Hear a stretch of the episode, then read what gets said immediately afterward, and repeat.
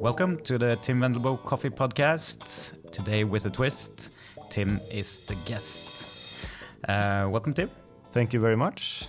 Uh, and why is Tim the guest today, you might wonder? Um, well, we have a lot of curiosity from our listeners and our customers about the project Finca El Suelo, which is uh, Tim's farm. And um, we who work with you, Tim, we know that you have a lot of uh, passion about this project, and you just returned from there, actually. Yeah, came home uh, midnight uh, yesterday. oh wow! so straight back to it. Yeah. Um, and as you might understand as well, Tim is the one with the most knowledge about the farm since he's there. Um, but we, uh, both the, our listeners and we who work with you, are uh, curious about the project. So uh, this episode will be about uh, the work being done at the farm, um, Finca El Suelo, uh, and why Tim is spending so much time there and resources at the coffee farm, um, and how that might compare to the actual result that is being oh, yeah. done there. Um, and why we, we do this when we could do farming with other farmers as well. Uh, also, a bit about what the future holds for Finca El Suelo. Yeah. Um, understanding the background uh, of the way that we work with uh, our farmers um, and learn about coffee farming. Yeah, and I have to correct you. It's not our farmers. we don't own them. So no. um, that's uh, actually a terminology that's important to us. Uh, for sure. Yeah, that uh, producers we buy from are their own people. of course, of course. The wording is important, of course. Yeah. yeah. So, um, tell us about your trip to Finca El How was it? Wow. Uh, well, I spent the last two weeks on the farm. Um, uh, normally, I would go uh, four to five times a year. That's a lot of traveling, but I try to kind of condense it so that I'm there uh, for quite a big time at, at the time, so I don't have to go too often. So, for last year, I've been there three times, I think. Okay, yeah. I went there in March and August, and now in November, yes. Mm. But the plan next year is to go four times. Okay, so yeah. Um, and uh, yeah, I spent uh, two weeks there. Uh, it's kind of um, very intense when I'm there. Um, it's work from 6 a.m. in the morning till 6 in the afternoon uh, oh, normally, and then you eat dinner and then you go to bed and sleep. so um, all day. Yeah, all day. Uh, it's manual work, and I, I really like that because um, it's kind of recreational a little bit. You're in the field working, you know, it's just you and nature. I can listen to podcasts and stuff, but um, sometimes it's nice to listen to the birds as well. Nice. Yeah, and, um, nice. Uh, so the the plan for this last trip was to kind of follow up on the trees that we have in the field and uh, make compost, add compost, add compost extracts, uh, also plant some new trees. Uh, we planted some seeds, um, and uh, I also milled and uh, did quality control of some coffee that we had harvest, and also because my farm is next to Finca Tamana so I stay at Finca Tamana. I don't have a house on my farm. Um, that means I also follow up on Finca Tamana when I'm there. So I stay with Elias and his family, and yeah. So there's a lot of different activities going on at the same time. Yeah, yeah. And of course, I have to run the company at home as well. Of course, now I have a CEO that can help me do that. But uh, there's always a lot of emails. So, kind of fortunately, it rains a lot in Colombia so we have a lot of water. But that also means I don't necessarily go out and work when it's pouring down because uh, it's just yeah, too complicated to work when it's too too rainy. So yeah. that's the time when I can sit down and do emails. nice. Yeah. So that's uh, kind of a natural segment then to um, a bit about how uh, do you work with uh, the farmers and uh, maybe how you uh, try to build uh, the relationships, the the long term relations with with these farmers, um, and the processes um, as well. Yeah. Um, do you want to tell a bit about that? Yeah, we can. I mean, in general, we our philosophy is we don't buy coffee from people we don't know. So um, that's kind of the main uh, philosophy for our buying. we covered a little bit how we work with farmers in a past episode um, where I was talking with Daniel and Maren. But uh, I would say in general, every farm is a little bit different. Um, so, for instance, with Elias at Tamana, the work has been really intense, and I've spent a lot of time with him to change the way they work with coffee and also help him improve everything from planting new cultivars, that means different coffee trees, um, uh, changing the way they process coffee uh, several times actually, because they also changed the equipment and setup. Uh, improving how they dry the coffee, how they store the coffee, how they separate the lots. You know, now we do quality control on the farm. We have a cupping lab there, um, and just in general, looking at the whole production on how they produce coffee and see where can we improve it. And you cannot do that in one day. So uh, these things take time, and uh, Elias says poco a poco. That means little by little. Um, right. Uh, we have been kind of able to look at all the different aspects and slowly improve one step at a time. Okay. Uh, with other farmers, this uh, has been a process that's been much slower, I would say, because um, uh, it's been a result of a as a learning process. Uh, when I started buying coffee directly, like in 2008, 2009, I started going and visiting these farmers that we're buying from, and slowly I've been learning myself on the way, and they have been learning. So we have implemented small things along the way, but that's been more like based on me going there once or twice a year, spending a few days, and um, giving feedback on when we taste the coffee and so on. And then we look at, we spent a lot of time looking at the process before, like how the coffee is fermented and washed and drying, especially, and yep. uh, storing. Uh, so that was kind of the main focus before, but now we have kind of good protocols on that. Uh, so the most of the producers we buy from are doing a good job there. And then now we can look at more of the agricultural part, like planting new cultivars, uh, improving, you know, soil health, yeah. Planting shades. Would you say that that's a big part of this um, um, relationship with the with the farmers because the the timeline is there. You know, it, it's not done overnight. There's a, no. there's a process. So yeah, I mean, uh, the reason why we want to do this um, work is because we want to secure the quality of our supply chain in the future. And uh, coffee is not a, a fast crop. Uh, a lot of coffee buyers and uh, people in our part of the world where we don't produce coffee, we think of it as we want to change something and we want immediate results. Yeah, that's normal in our daily life. Um, but with coffee, when you plant coffee, it can take five to ten years before you have a good production of a new cultivar, for instance. Right. So you have to have long-term thinking. Um, and like for instance, I know that if we start planting shade now, it will improve the quality in the next 15 years. It's not next oh, yeah, year. exactly. So yeah, it because takes some time. It takes some time for a tree to grow. And um, I like for instance on my or uh, on our Instagram account for our Finca El Suelo Instagram. Uh, very often I get asked, uh, why don't you plant shade trees? I can't see any shade trees in your pictures. Why haven't you planted shade trees? We have planted them it just takes a long time for them to grow.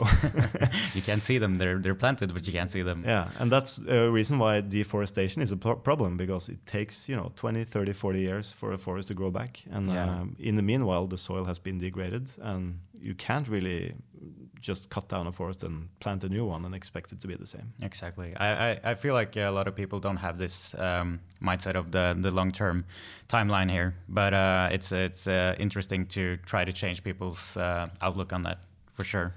Um, and you you briefly mentioned it uh, already, but um, do you have any examples of uh, experiments that you've done and uh, maybe some results uh, and maybe even some unsuccessful uh, experiments uh, done here? Uh, on the farm or in general? Yeah, for sure, on the farm, maybe to start with.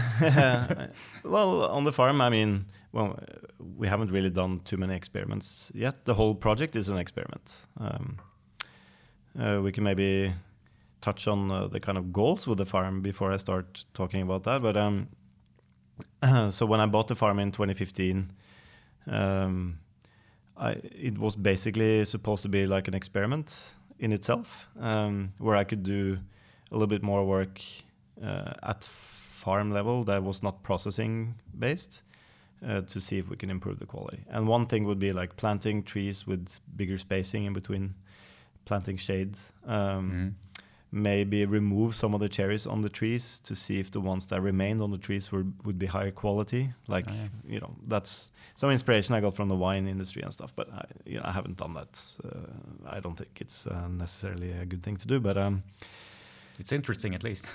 yeah, yeah. And then uh, when I bought the farm, um, I was uh, uh, there was a guy in the U.S. that uh, tipped me off that I should check out Dr. Elaine Ingham, uh, which is one of the leading soil scientists in the world, uh, soil biologist. And I took her online classes uh, and also went to her farm to do some practical work. Um, and learned about soil biology and how uh, actually nature can farm plants. Um, you know the way nature intended it to be done. It's not very natural to put on nitrogen fertilizer and uh, spraying pesticides and fungicides and herbicides and exactly. so um, when I learned about these techniques from uh, Elaine, I realized that the goal with the farm uh, changed from being like an experimental playground to being uh, a model farm where we, uh, I want to prove, and I haven't proved it yet. That's very important to say. I want to be able to prove that you can grow more and higher quality coffee without using mineral fertilizer and pesticides and fungicides and so on. Yeah. So um, so far not so good. We have produced 30 kilos uh, in total in the two years that we have been producing. Uh, but it, there is more to come. And I recently returned from Guatemala. Uh, I was on the same trip. Um, I finished my trip in Guatemala, visiting a producer called uh, Josue Morales. And he's doing the same, uh, same techniques, and uh, they are producing more and higher quality coffee. And the reason why he knows Okay. is because he also farms conventionally. So All right. he, he has a direct comparison. So uh, he's successful with it, and uh, you know it's only a matter of time, I think, and effort before I can be successful with it as well. And then the goal is to teach it to other people and spread the word because most coffee farmers today are depending on mineral fertilizer. And just the last year, the fertilizer cost doubled in Colombia. Uh, and of course, now the coffee prices are high, but they won't be in the future. And that means when the prices go down again, the fertilizer price will still go as be the same high, and uh, then they will make less money. So if we can make producers less depending on mineral fer- mineral fertilizer, if we can uh, help them grow healthier plants uh, with less effort, then uh, I think that's a good thing. So that's the goal now. Definitely sounds like um, both um, a very lofty goal as well as a it should be a very um, very good goal. I Yeah. would say both for the the end result that we're we're drinking right now actually, and for the farmers uh, themselves. Yeah. You know. And I mean, this doesn't only apply for coffee; it applies for all food production. There are successful farmers doing it with other crops, and um, I personally believe that this is the future of farming. Uh, Right. And it's kind of going back to our roots, uh, bec- because you know, before the 1900s, we farmed that way. yeah. So we we we shot ourselves in the foot basically by introducing these uh, artificial fertilizers and, uh, and Yeah. growing it in that way. You can say that, but the argument against is that we are producing much more food now. Uh, but um, uh, we we can produce the same amount or even more with better techniques that actually sequesters carbon in the soil, that uh, builds soil instead of depletes soil, and so on. So um, we have the knowledge now, and it's just getting better and better because Mm. there's more and more research being done. So um, whereas before we didn't necessarily have those that knowledge and uh, that's why we had a lot of problems before, also before um, mineral fertilizers came along. Mm. Um, people had failed crops and so on. Yeah. And, uh, you know, that's a natural thing, so that will always happen. Um, Yeah. It's just a matter of how you handle it. And um, Josue says um, his plants that are biological, Mm. they are able to recuperate faster than the ones that are uh, sprayed with fungicides and stuff after like a leaf rust outbreak. Makes sense. So um, nature works faster than a chemistry lab. yeah. So uh, to to answer your question, you know, what are the experiments that we have failed? Well, I would say the whole experiment has been a failure so far because we have been producing uh, 30 kilos of coffee, green coffee, in two years. But um, the biggest mistake was that we started before I had good knowledge. We started in 2015. We planted four and a half thousand trees, coffee trees, and uh, in the areas where they are, there are only a few trees left, um, Okay. and they are still not growing. And then we, I learned some uh, new planting techniques in Kenya, where we just made basically a bigger hole in the ground and composted material in the hole, and then put the tree in, and those trees are growing much faster and uh, you know are able to survive. So, um, but we started that in 2019, so four years later, and Yeah. tho- those are the trees that are producing now. So Mm. none of the trees we planted in 2015 that survived are producing, but all the trees we have planted from 2019 and, and up until now are either producing or producing next year. Yeah. so I feel like this is touching back on on both the the, the amount of effort it takes and also the the timeline uh, here. So um, you learn from your failures basically, and you have a a, a timeline and a, um, a growing process actually for yourself as well, where you, uh, as a farmer yourself now, learn a lot from your failures. Yeah, yeah. actually, yeah, I mean, before I even bought a coffee farm, I had never grown even a tomato. yeah. The only thing that I've grown was a couple of uh, of uh, herbs that I had in a flower pot outside my on my balcony, but um, I didn't grow them from scratch. So, interesting, interesting. I have never been uh, like very into plants or farming or anything until I started with coffee and became more and more interested. And especially now after I have learned about soil biology, uh, now my kind of future dream is to have a uh, you know house with a garden where I can uh, Norwegian apples and stuff like that. So, oh yeah. but Nice. we'll see. Yeah. Maybe maybe in the future. in the future for sure.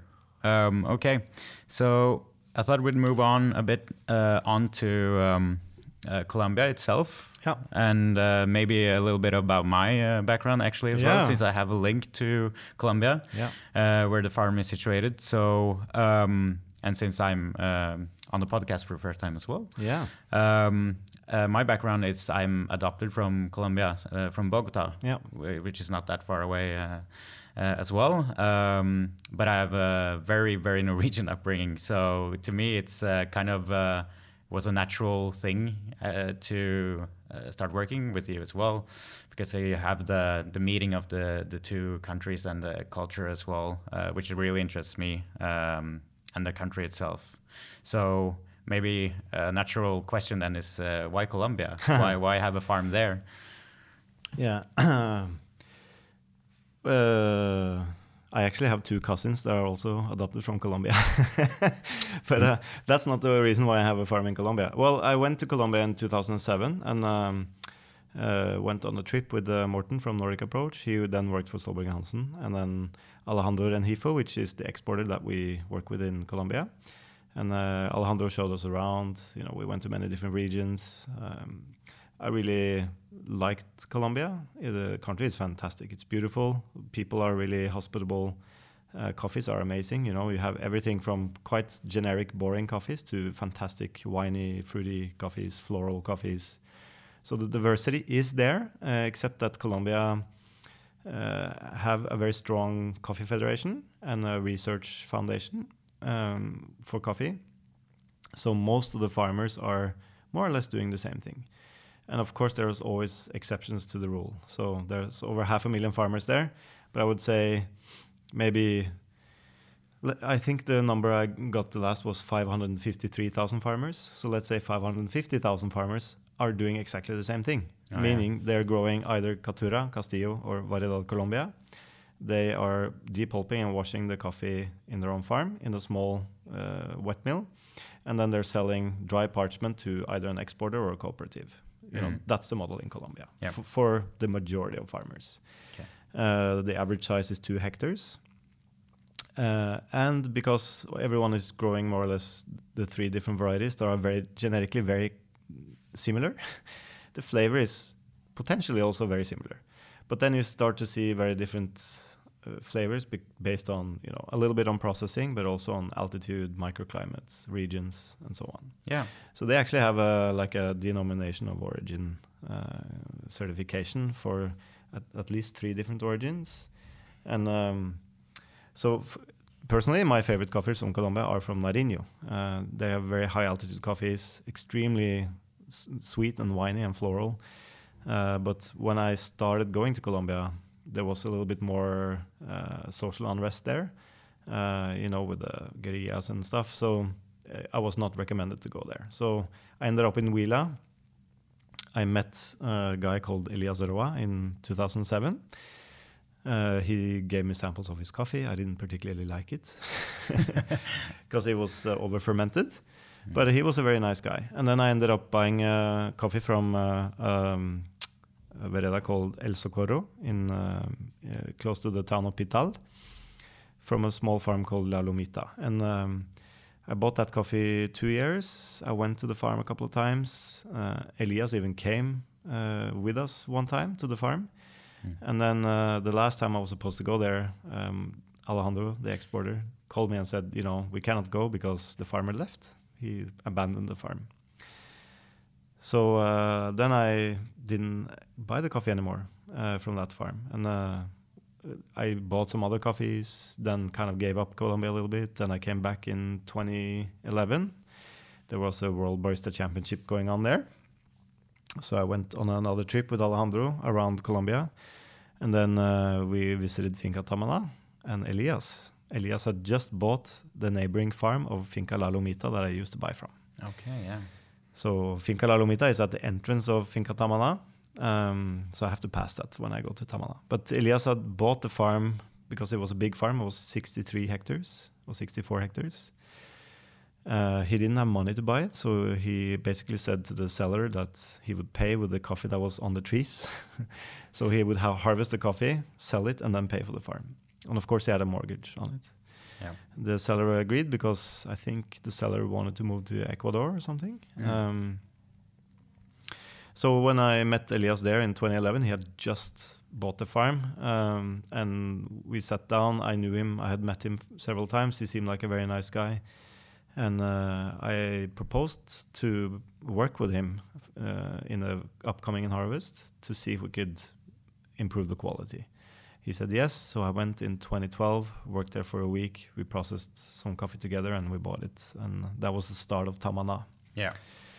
But um, this is a very long story. But um, so when he had just bought the farm, he he was lacking finance. Um, we could only buy like 30 bags of coffee because he didn't have capacity to produce more for high quality.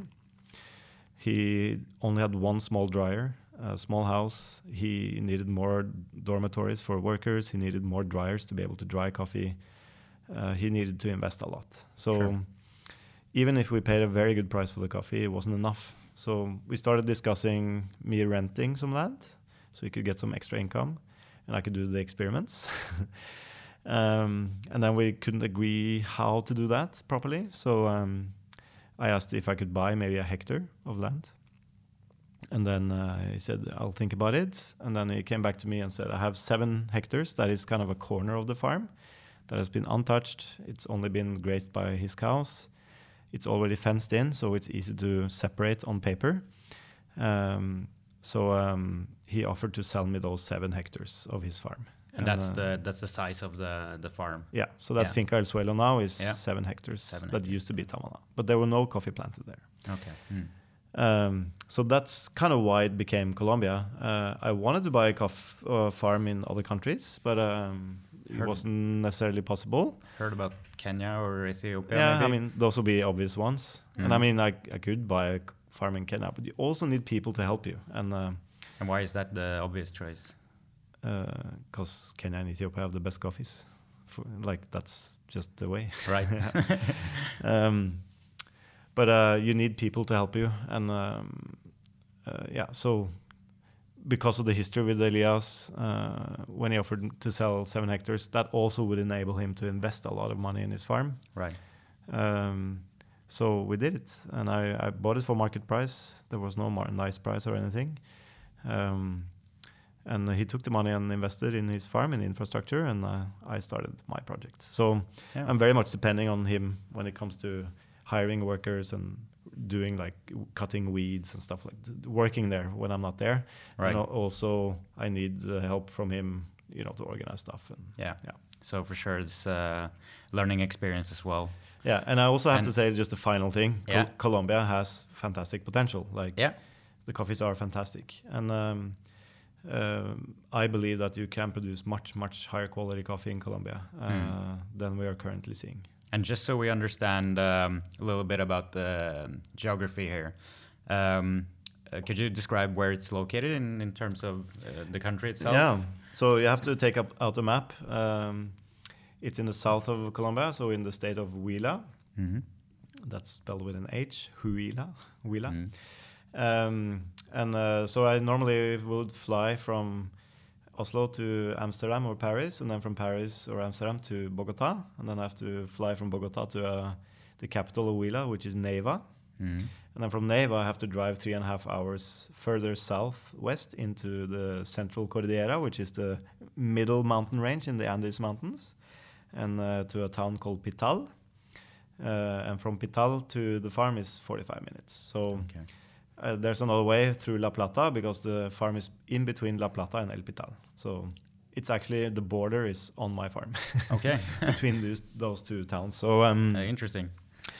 um, so yeah, it's in the south of uh, of Colombia. So um, the thing is, um, Huila is famous for having very kind of sweet, soft coffees with caramel and citrus flavor because they all grow the same, more or Uh-huh. less the same cultivars. Okay. Um, but um, uh, it's also a state where it's a little bit uh, less social unrest and uh, closer to the borders of Ecuador and Venezuela, of course. And um, they're famous for producing good coffees. And the altitude on the farm is not the highest, but uh, you can manipulate that with planting shade. And and that's interesting because I've heard this that um, some uh, producers uh, they they put the elevation so the meters above sea level Yeah. uh, on their on their bags actually. Uh, how how do you feel like that? Uh, does that uh, affect the coffee? Does it affect? Uh, Yes maybe, and yes and no. yeah. Um, and Colombia is a great example of how it also doesn't matter because there is such a huge difference between microclimates from just one region to another, and also within my region. Like you know, I can stand on my farm Mm. and you know pull my hair out because we haven't had rain in three months, and then I can watch the mountain just across the valley and see that it's pouring down every day. Um, because you have the Andes Mountains, they branch into three branches. Um, you have extreme uh, differences in climate. So I have gotten criticized because why do I buy coffee from Finca Tamana? It's obviously not the highest altitude. It's not the best coffee in Colombia, Mm. and I agree, it's not. Um, but uh, we can uh, we can manipulate that by planting shade and plant different cultivars and you know working. Um, so altitude is just one factor that might affect quality. Yeah. Generally, higher altitude means slower maturation, which means more flavor. Hmm Uh, can also mean too much rain, too much clouds, a lot of problems with fungus, so quality goes down again. Yeah. so uh, everything is relative, and um, for me, putting uh, altitude on a coffee bag without telling the full story doesn't mean anything because 1200 meters can be high, it can also be extremely low. Sure. Six, 1600 meters can be high, it can also be very low. So it really depends on each microregion. Yeah, I understand that the, there's a starting point here, and there's uh, a lot of thing that happens along the along the way of the the process of uh, of the farming. Um, so very interesting. Uh, I was curious about this elevation, how it how it affects uh, um, the the end result uh, as well. I would say like where I've been able to taste differences in uh, elevation, like Finca Nacimiento in Honduras that we buy from is a good example because they harvest from 1500 to 1800 meters. And there is a difference in, in flavor intensity in the lower part and the higher part of the farm. Mm. But it can also be uh, it, it can also be the opposite if it's too cold, if it's too high up. It can Yeah. also be too cold, too much rain. Right. So, uh, but in general, w- coffee buyers tend to look for higher altitudes because you have more flavor intensity, higher acidity, without it being sour. It's just more complexity. Okay. Yeah. Interesting. Very interesting. So um, you've uh, already touched a bit upon the the history of the project uh, that we heard now, um, and um, looking back uh, on it, um, maybe touching upon a little bit about how. How it is with the, the earth biology and uh, in relation to the environment and uh, the economy of the farmer. Is there anything you would uh, like to uh, highlight and, and maybe do differently if you had a chance? You know, um, oh, this is very complex, but I, I, like I uh, said in the introduction, um, maybe I didn't say it. I just did a Q&A, live Q&A, and I, I feel like I'm talking about the same things over again, but... Um, you are. um, you know, in general, um, most coffees are farmed in an unsustainable way um, because they have to use mineral fertilizer, pesticides, fungicides, herbicides, um, and uh, the, it, it's not the farmer's fault. They they have been taught to do this um, by people who normally make money on selling them the products. right.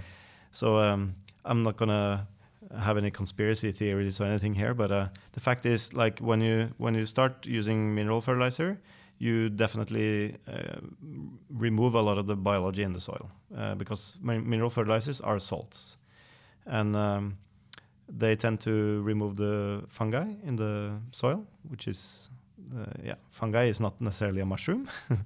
not all fungi produces mushroom, but all mushrooms are fungi. but um, uh, so you remove them, uh, and um, you uh, can also kill other little critters and animals in the soil, uh, especially when you start using herbicides and stuff. So you mm. basically sterilize the soil. It's not sterile, but uh, you basically remove a lot of the soil biology, which is supposed to be there to feed the plants. Yeah. Um, so then the plant is only getting the nutrients that you put on, which is uh, because the plant is standing in more or less a dead uh, medium, which is then dirt, not soil. And then you put on nitrogen, phosphorus, potassium, boron, whatever, mm. uh, and feed the plant maybe two, three, four times a year. Uh, it says like we're going to McDonald's getting hamburger, French fries, and Coca Cola three times a year. yeah, we can live, but we're not going to be very healthy, you know? Yeah. So the plants, they get sick. They look green, but they're not healthy. Uh, so that's when other pathogens like leaf rust, which is a fungus that is supposed to remove sick plants from mm. nature, mm. it starts to attack the coffee plants and the leaves. So um, that's a fungus, a pathogenic fungus, attacks the leaves. The leaves will fall off, and the plant have to spend energy producing new leaves instead of producing coffee cherries. Right. So in order to prevent this, we spray fungicides, and fungicides they will kill the leaf rust, but also the beneficial fungi that could prevent the leaf rust from happening in the first place. Mm. Also, uh, it will of course fall to the ground when it's raining, so killing more fungus in the soil. And then uh, you have more problems with leaf rust uh, because the leaf rust will uh, um, will uh, mutate. Um, so then you have to either spray new types of fungicides or you start to plant uh, resistant varieties, hybrid varieties that are developed by people, um, not uh, with the GMO or anything. It's just bred by natural breeding. Okay.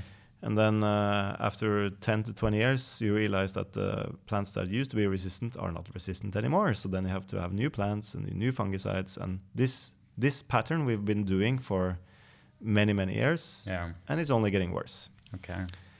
And then, uh, of course, uh, you're told that uh, weeds are competing with your coffee plants. Uh, they take up the nutrients that you're putting on the ground, the mineral fertilizer.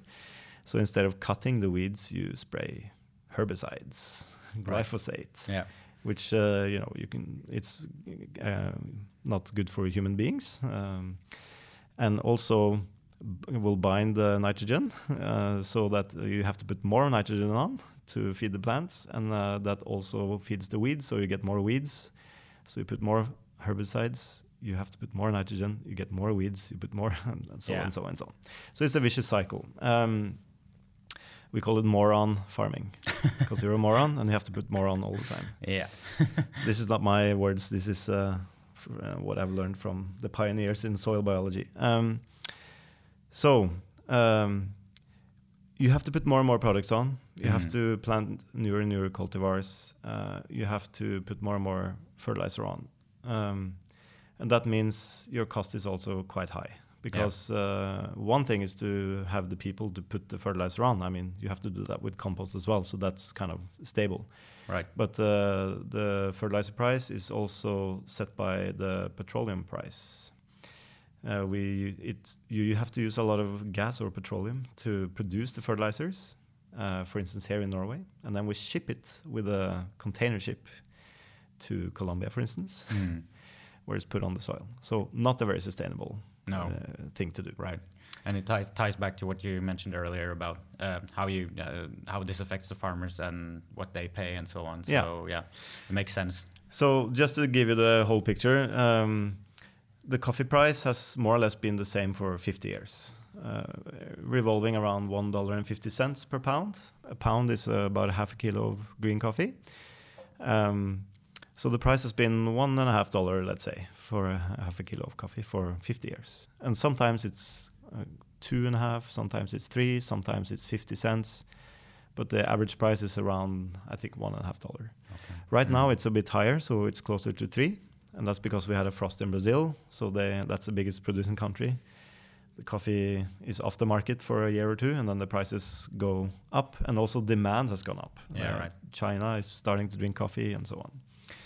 So the prices are now higher. It's not as high as they should be, I think, but uh, they're higher. And um, also the fertilizer price, price has doubled in Colombia. I think it has tripled in Honduras Oh wow. along with other costs like labor Exactly. food costs. So it doesn't really make sense that the price of the coffee has been stagnant for No. this, this long. No, no, I mean we have inflation and everything. So, Exactly. but um, regardless of that, uh, we know that uh, historically, if, even if the coffee prices are high for a period, they normally come down when Brazil is back in full production again. Yeah. And that's also because when the prices are high, a lot of coffee farmers who have abandoned the coffee because of low prices come back to coffee to produce coffee again. Right. So probably this has been going on many times. It will probably happen this time as well. There will be a surplus of coffee very soon. The prices will drop, but the fertilizer price will stay high. Yeah. So in order to break out of that chain, Yeah. um, you can change the way you farm. Yeah, and that that sounds to me like um, uh, what uh, Suelo is uh, a lot about. Yes. Uh, and uh, would you uh, maybe like to expand on that? What is the role of Finca Suelo in today's coffee world? Well, as I said, uh, I'm trying to inspire people to try a different way of farming. So organic farming, we can call it, or biological farming. And that means not buying mineral fertilizer, not buying fungicides, not buying pesticides. You're not going to kill anything on your farm. You're going to make things live on your farm. Yeah. So a friend of mine in Brazil called it the agriculture of life, whereas the other type of agriculture is the agriculture of death because you're trying to kill the fungus, you're trying to kill the weeds, you're trying to you know kill everything. It sounds very obvious when you put it like that, but I don't think it is to maybe most farmers or most people who, yeah, have been as in set in their ways. Yeah. Yeah. And I actually, just to illustrate this, um, when I was in Guatemala now, uh, Josue showed me uh, a fungus that grows on the coffee trees that is actually a natural predator of the leaf rust. So if you have that fungus, you can propagate it and spray it on the leaves and everything. So you have a natural fungus that will prevent the leaf rust from uh, attacking Right. uh, the coffee trees. And this this happens naturally. Like Mm. if you have balance, you don't have sick plants. Yeah. So, um, you know, don't take my word for it. I know we're going to succeed, but um, um, we have produced 30 kilos of coffee in, in many years. So, you know, for a farmer to figure that out on their own uh, would cost them their livelihood. So that's not Yeah. possible. So, since I have a business here that pays my salary, I'm able to invest time and money into figuring out how to actually do it.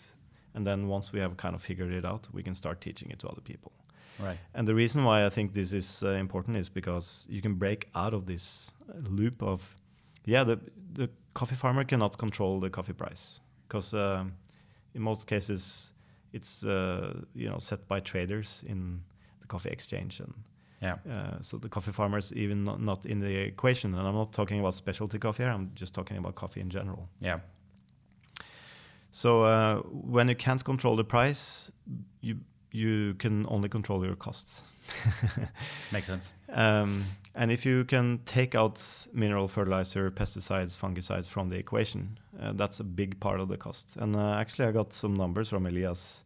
Uh, he was. Uh, let's see if I have that here. Um, yeah, I can't find it, but um, he's using a substantial amount per year on fertilizer. Of course, Right. he has a big farm, but it's Yeah. a lot of money. Yeah. So um, if you can make your own compost, um, you know, you have the material already growing on your farm, and if you don't, you can just plant it. Yeah.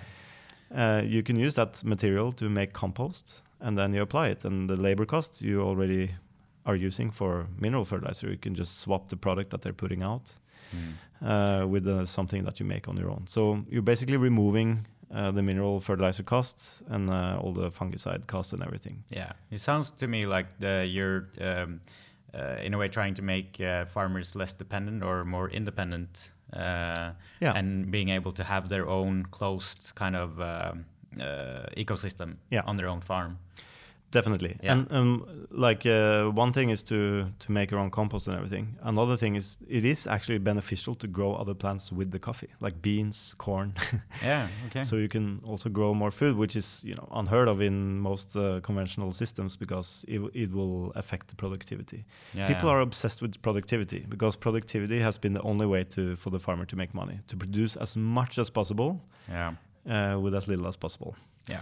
So uh, the critique is always with organic coffee, well, you're gonna lose production. Uh, Josue is proving otherwise. He needs less cherries in order to produce the same amount of kilos of green coffee that uh, Yeah. he has to on his conventional farm. Um, also, if it's higher quality, you might get a higher price, but regardless of that, you have lower costs. Right. Um, but you have to kind of know how to do it. Exactly. So you can there's many different ways of making compost. You can make bad compost that doesn't do anything for you. You can make good compost that does wonders for you. Um, and so I'm told. Again, we have produced 30 kilos of coffee. But Yeah. uh, even if you produced, let's say, 80% of the volume, Mm. um, you still have much lower cost. right. So you have to think of uh, farming coffee as a business, you know. Uh, for my business as well here in Norway, Mm. it's not about selling the most amount. Mm. It's about making money. Yeah. So we could sell, you know, probably 100 tons more a year if we wanted to, but we wouldn't make any money because we had to dump the price to do that. Yeah. So uh, at some point you have to figure out the balance between production and cost and profits and everything. Yeah. And uh, unfortunately, most farmers, even in Norway, are not. They don't have a degree in business. Exactly. Uh, a lot of farmers in Colombia have just finished high school, if uh, in best case, and uh, that's okay, you know. But uh, it's pretty simple math, uh, regardless. If you lower your cost with, you know, eighty percent, and your production only goes down twenty percent, you're probably better off anyway. Yeah. Okay, uh, so let's uh, let's let's uh, loop a bit back uh, to where you uh, were and mentioned about um, what is being grown on uh, on your farm, uh, Finca El Suelo, uh, because I, I know that a lot of our uh, listeners are curious about um, the variants, Yeah, And- the varieties and yeah, the varieties that you're you're growing there. So do you want to talk a little bit about that? Well, first of all, I have to say, mostly uh, what's growing on my farm is weeds, and I'm not talking about the drug. I'm talking about the weeds in general. And um, Right. people are obsessed about weeds being a bad thing. Mm. For me, it's a way of nature telling me that we're covering the soil because we need to grow soil. um, so weeds are highly beneficial, I think. Um, you cut them manually; they become mulch or like organic matter that lives or just lays on the soil. That uh, keeps moisture in the soil. It's food for the microbes, so they can eat. Uh, there's a lot of benefits to having weeds on the farm. Mm. So that's the main thing we're growing. Okay, sure. But in terms of coffee, we are um, we have uh, when I started off, I planted a lot of uh, Typica, which is one of the older uh, kind of cultivars in the Americas. Basically, I had like Bourbon and Typica that are kind of the original ones, and then all the other cultivars that are in the Americas are coming from them, most, more or less, Okay. genetically. Yeah. And then I have uh, I planted some geisha, which is uh, an Ethiopian landrace. Uh, it's taken directly from Ethiopia and planted and became a very popular thing Right. uh, because of its flavor and quality. But um, most of those plants are dead. Mm. And then we have planted uh, last week. We planted 80 new geisha trees Mm. with a new technique that I've learned, just to see if they can grow uh, better than the previous ones. Because the previous ones disappeared. Like we have some left, but they're not producing. Um, uh, and basically, the the first ones we planted, we we drilled a small hole with a little machine that we use in Colombia, Mm. and it's kind of maybe 20 centimeters deep in the soil, and the diameter is maybe 10 centimeters. And then we Okay. put the tree in there with some Mm. compost, and most of those trees died. And then uh, I learned in Kenya to dig a hole that was one meter wide, 60 centimeters by 60 centimeters by one meter in total. Mhm. So very deep, like as far as down as you can go, and then one Yeah. meter times 60 centimeters.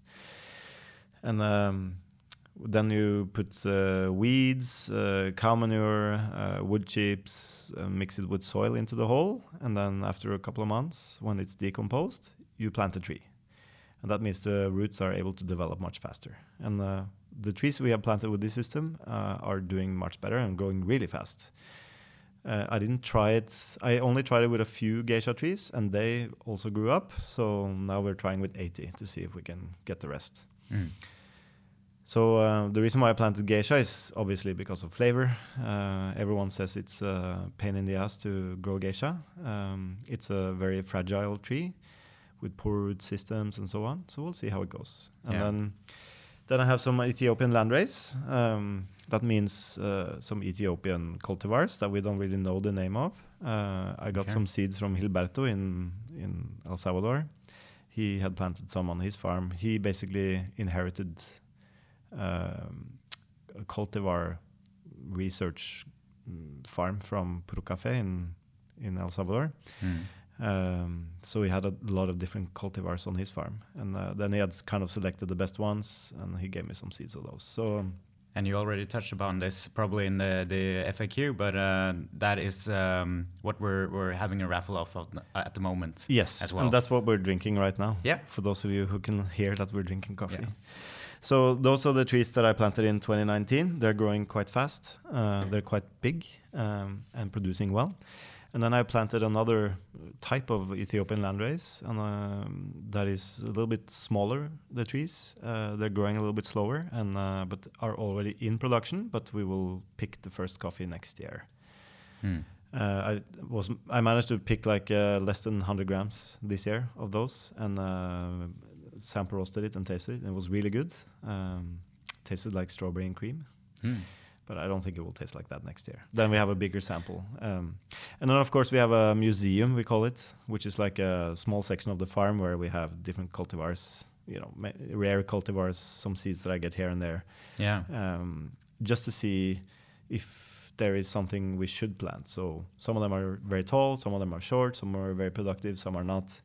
Uh, some have leaf rust, some don't. Um, and then we're taking samples, marking the trees, taking samples, tasting to see select new trees for the future. Right. So it's uh, quite a uh, almost a scientific way of working as well. You're doing experiments and you're planting Um, different seeds. You're trying stuff. Not necessarily science based, but experience based. Yeah, right. Because um, I mean, there are thousands of different cultivars that you can grow, um, and uh, but not all of them will adapt well to your climate and your kind of type of soil and and uh, environment. So uh, that's why we have to. Also at Tamana, we are planting many different ones, and then based on taste and appearance and productivity and so on, um, we and resilience against uh, diseases and stuff, we Mm. select the best ones so that we can produce more of. Um, Yeah. So it's just a natural selection. It's Darwinism in in reality. Yeah, yeah, coffee trees. it sounds like it. Um, so as we can hear, you you have a lot of um, experience with this, and and um, uh, going back to the timeline as well. Uh, this takes time, um, but uh, do you feel like um, this has changed you in any way? How to your outlook on it, and uh, maybe your motivation as well? How how you work with coffee? Um, yeah, definitely has changed the way I think about buying coffee. Um, ho- how we negotiate price. We don't really negotiate. We offer a price, and normally we get a yes straight away. Uh, but uh, for instance, uh, uh, I mean, it it, that, it has opened my eyes to what it actually means to be a farmer because it's a lot of hard work and it's also a lot of waiting. Like because Yeah. the trees are just there, you know. so um, you have to really plan out your work and. the, the hard reality of a farmer today is that the labor is really difficult to get in most places, and uh, it's becoming more and more expensive, and less and less people want to do it. Mm. Central America, there's a big issue with migration to the U.S., so a lot of the people who were used to work in the farms are not uh, there anymore. Um, for good reasons. I mean, it's a hard job and and not very nice if you have to do it every day, and normally it doesn't pay very well. And for instance, now and Elias has a harvest now, a small harvest, so it's not a lot of cherries on the tree. It's called a mitaca. He has like the main harvest in uh, April to July, and now it's a small harvest from Mm. November to January.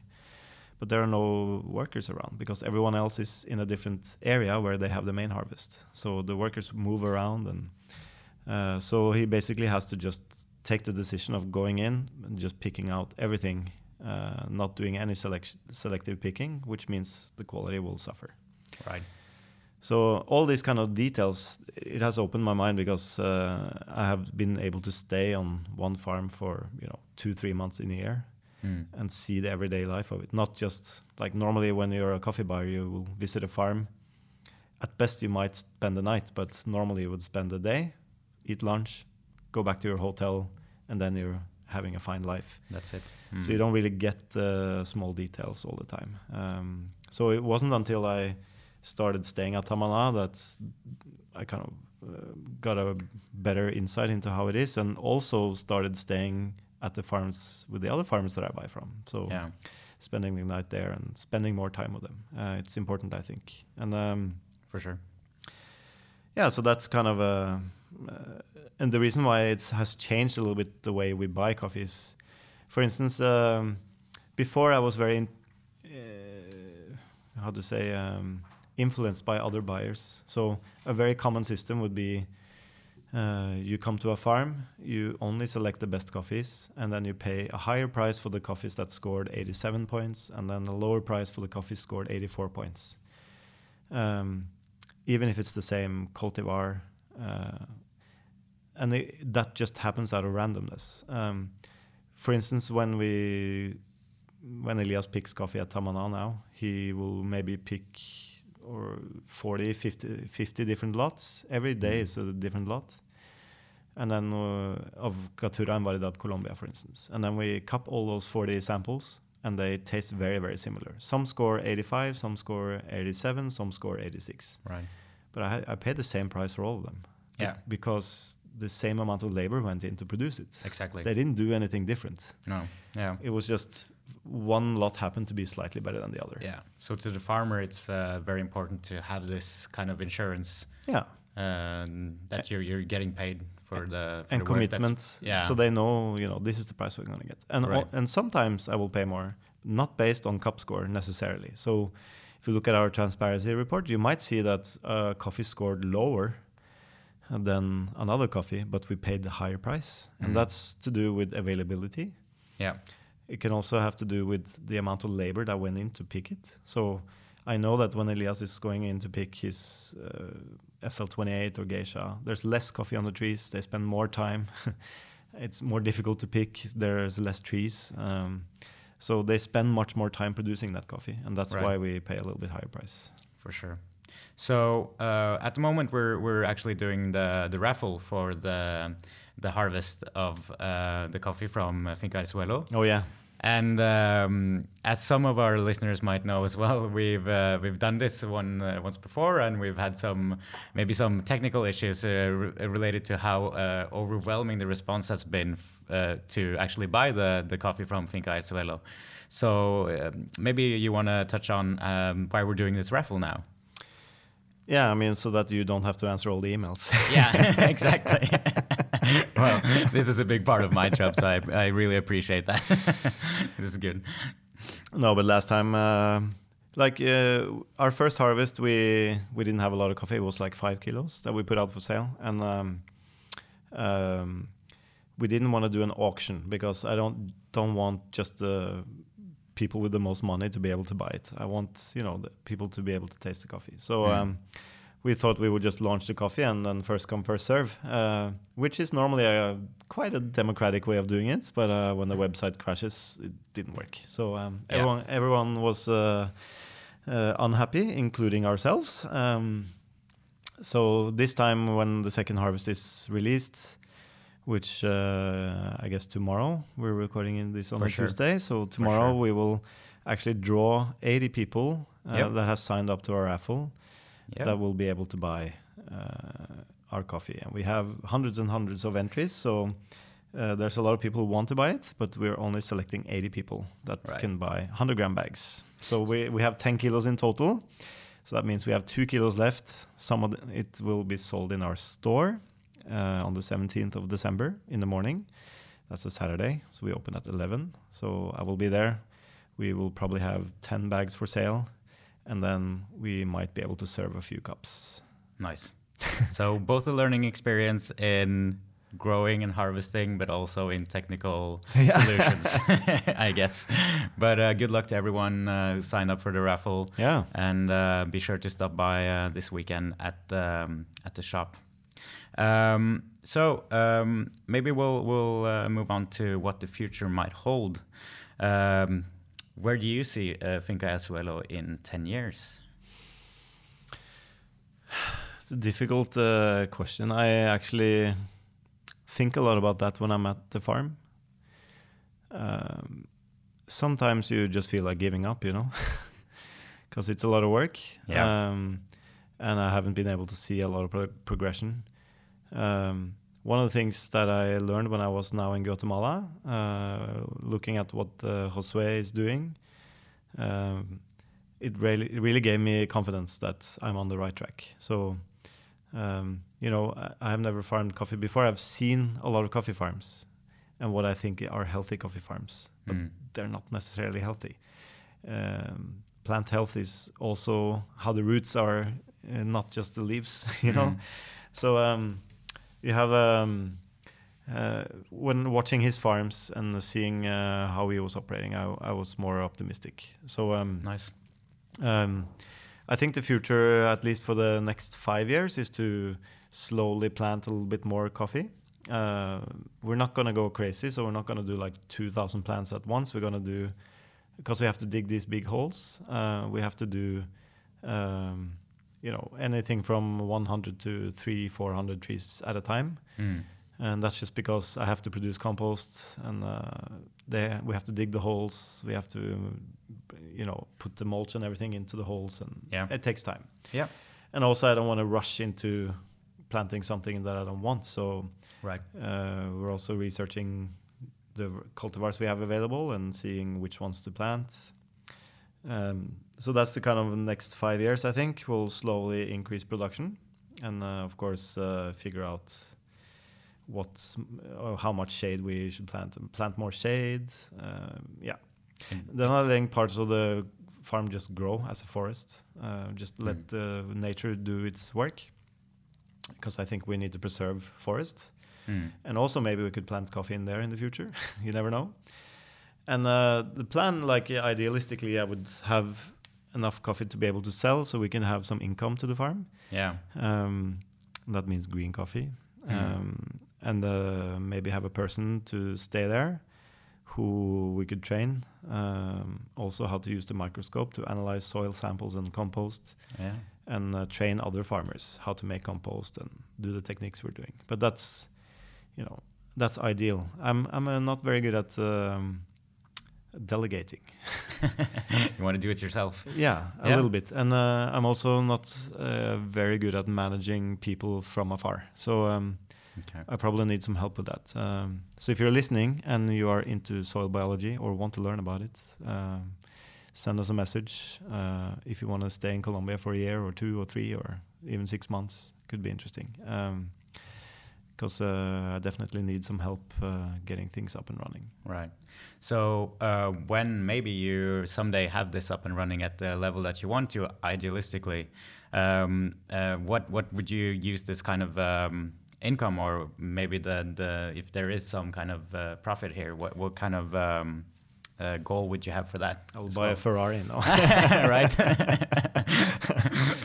No, I don't think. You know, um, idealistically, we would have a small kind of school at the farm uh, that the coffee would pay for. Um, so uh, that means teaching other farmers how to do the techniques we're doing. Um, also, uh, creating a website where the information is accessible. Like I've spent so many hours online on YouTube, on Google, uh, reading research reports, trying to find information on how to do this. Um, and it's really difficult to find. And sometimes when you find it, it's in a different language. yeah. Um, so uh, maybe gathering the information uh, into one place um, and uh, hopefully have it in both Spanish and English um, could be uh, ideal. But at the moment, I don't have resources to do it. And I've been speaking with other farmers on how to do it. And then, of course, everyone has opinions on what should be there and what should not. I think it should just be a, a hub where people share ideas and experiences Yeah. because I cannot tell a farmer what to do. Um, if I tell a farmer to do something and their conditions and environment is completely different, it might not work at all. So Mm. every farm is a little bit different.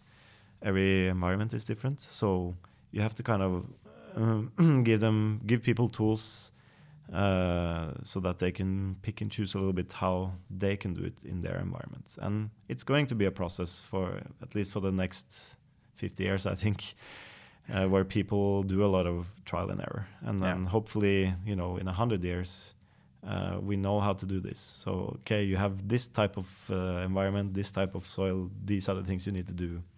Yeah. A lot of times when you make compost and work with the fungi, for instance, Mm. which is an important part of uh, feeding a coffee plant, you have something called mycorrhizal fungi, which are uh, fungus that lives in the soil uh, that will team up with roots, plant roots, in order to feed the plant roots, and the roots feed the fungi. so they live in symbiosis, and um, you can inoculate your soil with mycorrhizal fungi spores that you can buy on Amazon.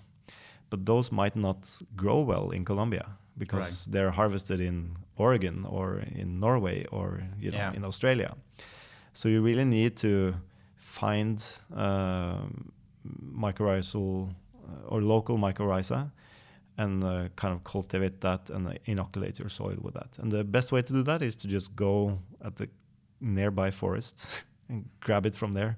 And by grabbing it from there, I mean just take some soil and put it into your compost pile. Take Yeah. some leaves laying on the forest floor and put it into your compost pile.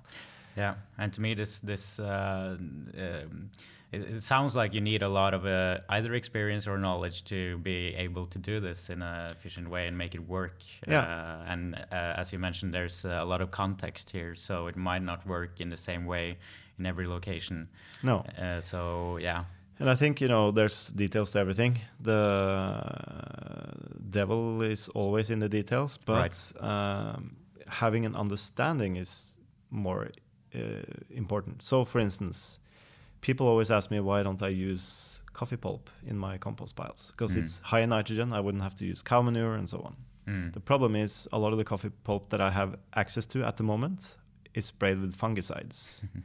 so if I'm trying to grow fungus in my compost pile and put material with fungicides on, that doesn't go well. right.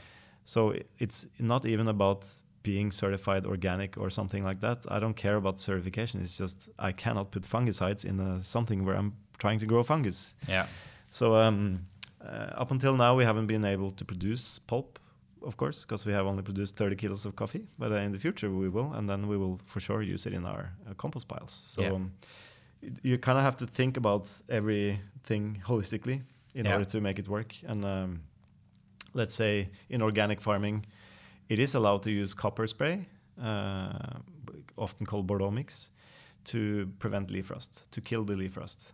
But it will also kill the beneficial fungi. Mm. So you cannot do that. No. You have to Mm. think of a different way to do it. So um, that's the kind of uh, mentality you need to have, and uh, that will help you uh, progress with your project. And that's how I've learned because you have to think about these things. And I'm trying things, you know, instead of uh, adding herbicides, I'm adding wood chips to the soil. Wood chips is a perfect mulch. It keeps moisture. It prevents weeds from growing at least for a while, and it's great fungal food. So. Um, um, but how? Where do you get the wood chips? You know, and is it treated? All these things you have to Right. think about. So there's a lot of lot of uh, parts in play here, and yeah, it, it's uh, sounds to me as well that it's uh, a culmination of both uh, knowledge, experience, and time. Yeah, takes a lot of time, Yeah, right. and that's that's kind of what I'm.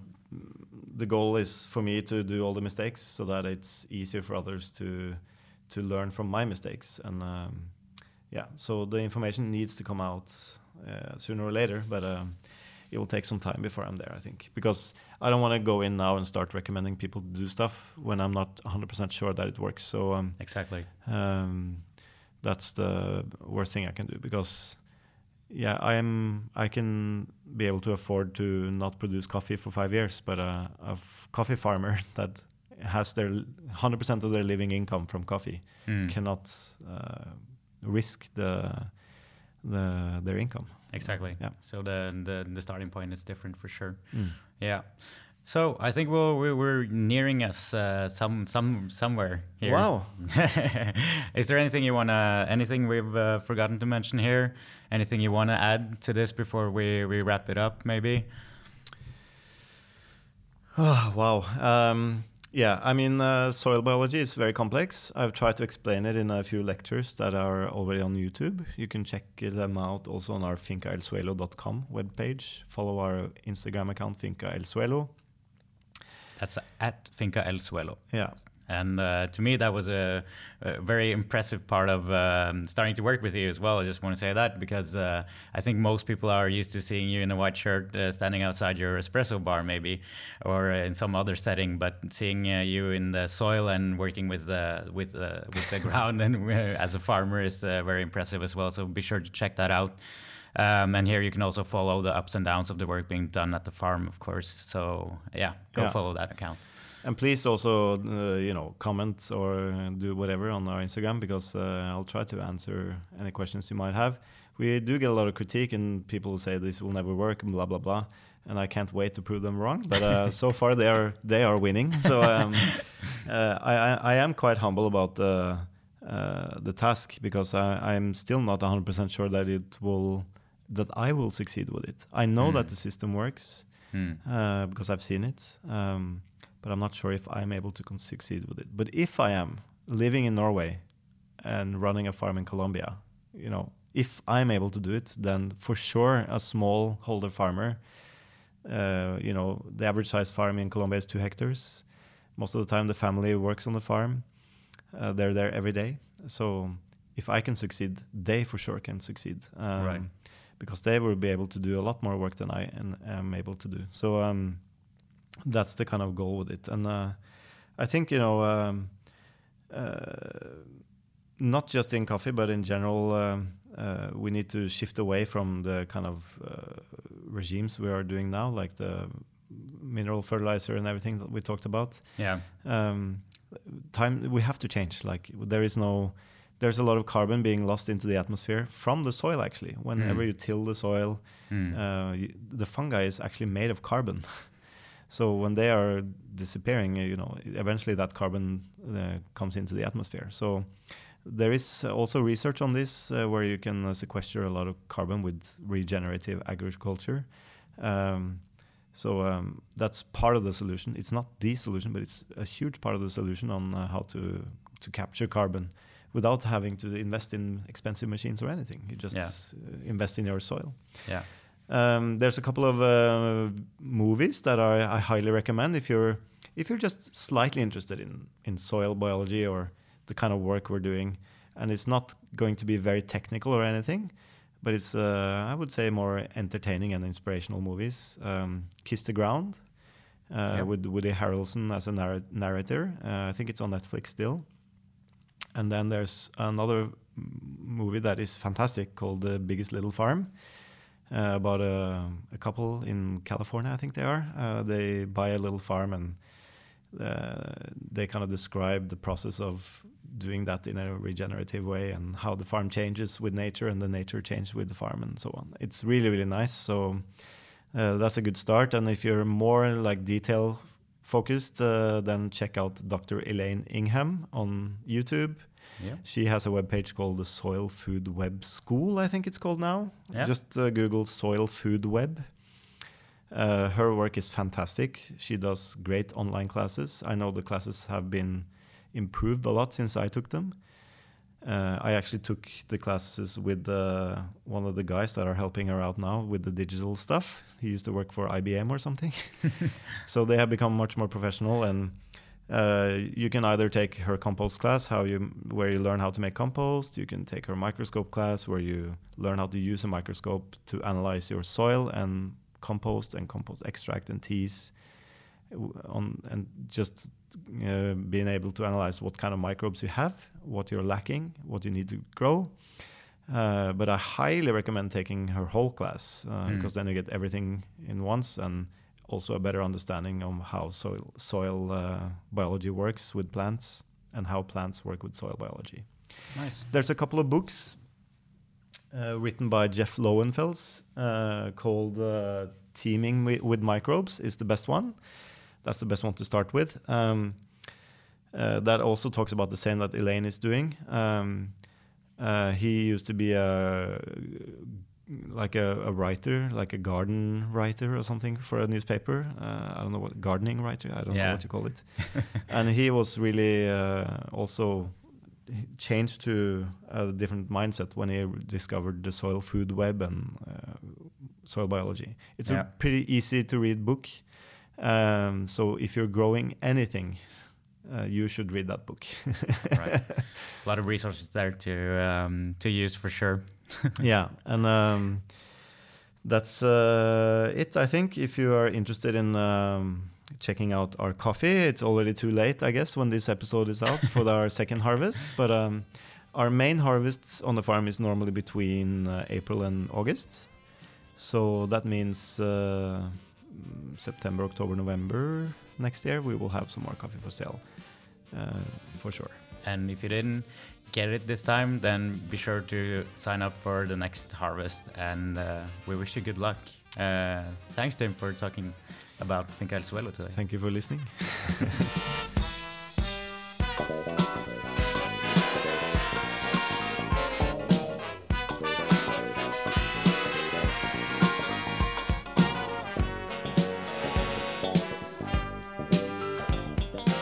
Thank you, all the listeners, to listening in to our podcast. You can check out all our other podcast episodes as well, uh, especially the one where we talk about transparency with Coffee Collective, and also the one where we are talking about how we buy coffee together with Daniel and Marn, who works for us.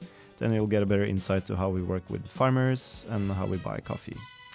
And please also make sure to check out our Instagram account if you don't already do that. It's at Tim Wendelboe. And if you want to subscribe to our coffee or check out our coffee at all, uh, we can only you can buy it online, of course, timwendelboe.no, or come to our espresso bar at Grünerløkka in Oslo, and we will be able to serve you there.